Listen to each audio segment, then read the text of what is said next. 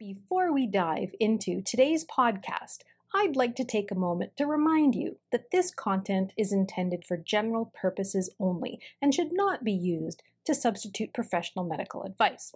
Always seek the advice of your medical service practitioner based on your unique needs. Hi everyone, this is Kelly, your nutritional nerd, bringing you the health news you want to hear for the week of July 11th 2021. On today's podcast, Improving Your Health Habits Tips for Improving Your Health Habits. Now, I've got a question for you. When you decide or when you want to make changes or improvements to any area of your life, do you uh, typically jump into the deep end feet first with an all or nothing attitude? Maybe only to find yourself drowning a short time later, unable to maintain the changes you desire?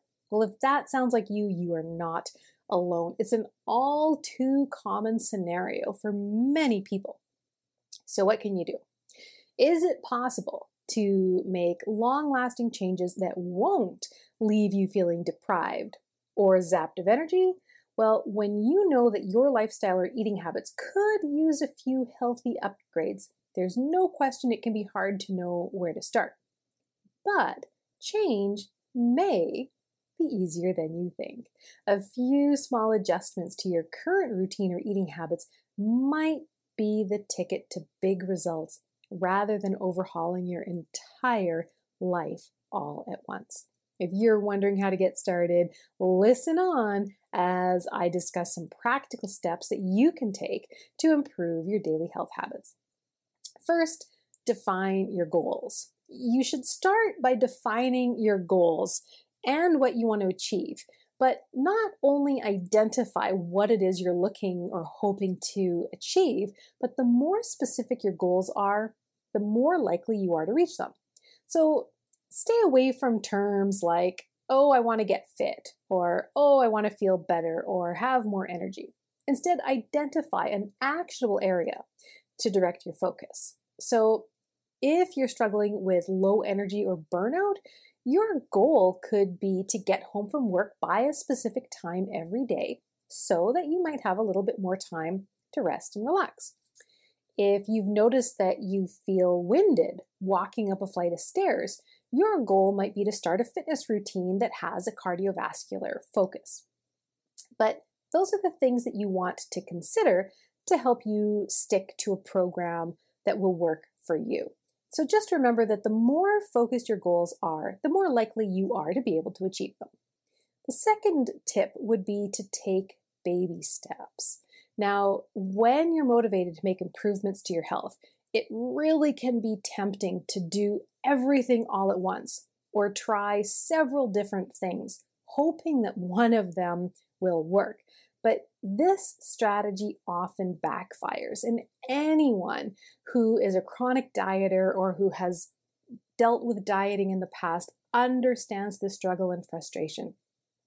We may be able to um, follow a diet or any type of new eating plan for a period of time, it's all fine and good. But if we try to restrict ourselves too much and make too many changes all at once, then we very easily sl- start sliding back into old habits or old thought patterns that have not been serving us up to that point. So, the better bet is to start small with baby steps.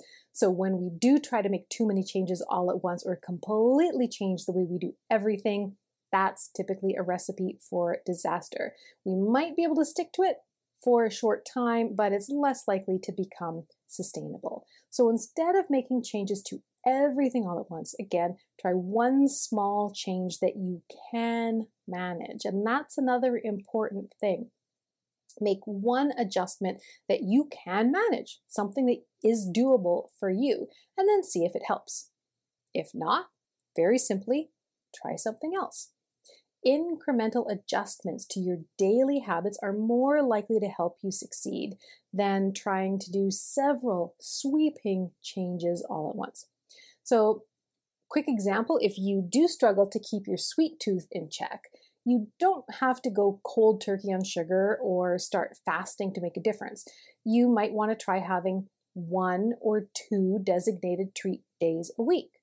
That can also make the sugary sweets that you do enjoy feel a little bit more special. Or you might try consider or you might consider replacing one go-to dessert that you would typically grab with a healthier alternative so that you're working with your body's cravings rather than trying to eliminate them out of the gate. Also, it might be worth considering that cravings actually mean something. Cravings are our body's way of communicating that it might be missing a certain nutrient or vitamin, or that our gut microflora may be out of whack. So, if you'd like to know what your cravings are telling you, then make an appointment to see me contact me, kelly at happihuman.com, and we can start working together to look at different ways um, to manage or help you manage those cravings. All right, moving on to the next tip. Uh, tip number three is to improve your sleep hygiene. Sleep is just as important to the mind and the body as any other health habit. But according to the CDC, one in three Americans don't get enough. If you're not happy with the quality of your sleep, again, you can start by adjusting one thing that you can control. Um, one thing you can try eliminate screen time before bed, or you can try reducing your caffeine consumption, especially in the afternoon, and then see how your sleep is affected. You may look or consider trying some kind of a sleep tracker. Uh, but for some people, please realize that using a sleep tracker actually creates more stress because while you're lying in bed unable to sleep, you're constantly thinking about, oh, you know, what is my sleep tracker going to tell me in the morning? Am I sleeping well? Am I not? Uh, so that can contribute to additional stress and insomnia for some people. So if that tends to be more your thought patterns, then you might not want to try something like that. Otherwise, you may want to give it a go. Another thought might be to listen to some relaxing sounds or soothing um, natural nature sounds can be helpful for some people as well. But there's lots of different causes of sleep deprivation. So do talk to your doctor or naturopath if you continue to struggle.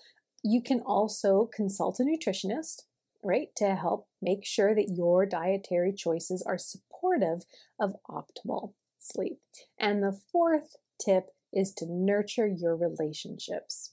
Maintaining supportive relationships can improve both your mental and your physical health. Social accountability will also help with any changes to your health habits that you're trying to make. So it's usually easier, not to mention more fun, to stick with a workout routine when you have a buddy to sweat it out with if you find that your social life might be flagging, or maybe you're in a new place without close friendships or a community around you, then you might want to consider joining a class. And this is a great way not only to meet new people, but also to find someone that you can be active with.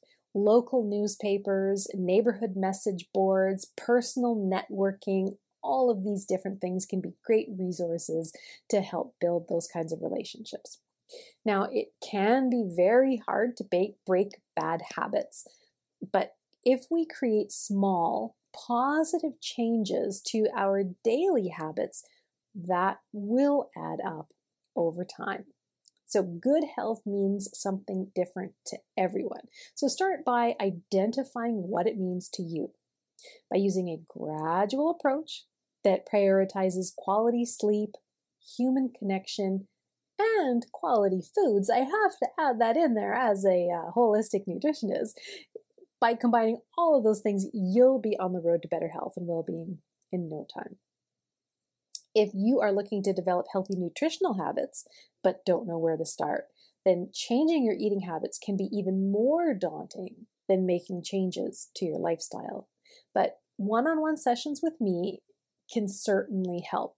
I do specialize in neuronutrition, which are essentially foods for the brain, uh, but I also work with many people to help you, them uncover their nutritional goals, discover what barriers or what things might have been holding them back in the future, and supporting people to long term health. If you have questions or comments, I would love to hear them. Let me know what you think by dropping me a line, commenting below, and uh, letting me know what kind of tips you may have for maintaining positive change. Thank you so much for listening, and until next time, stay well.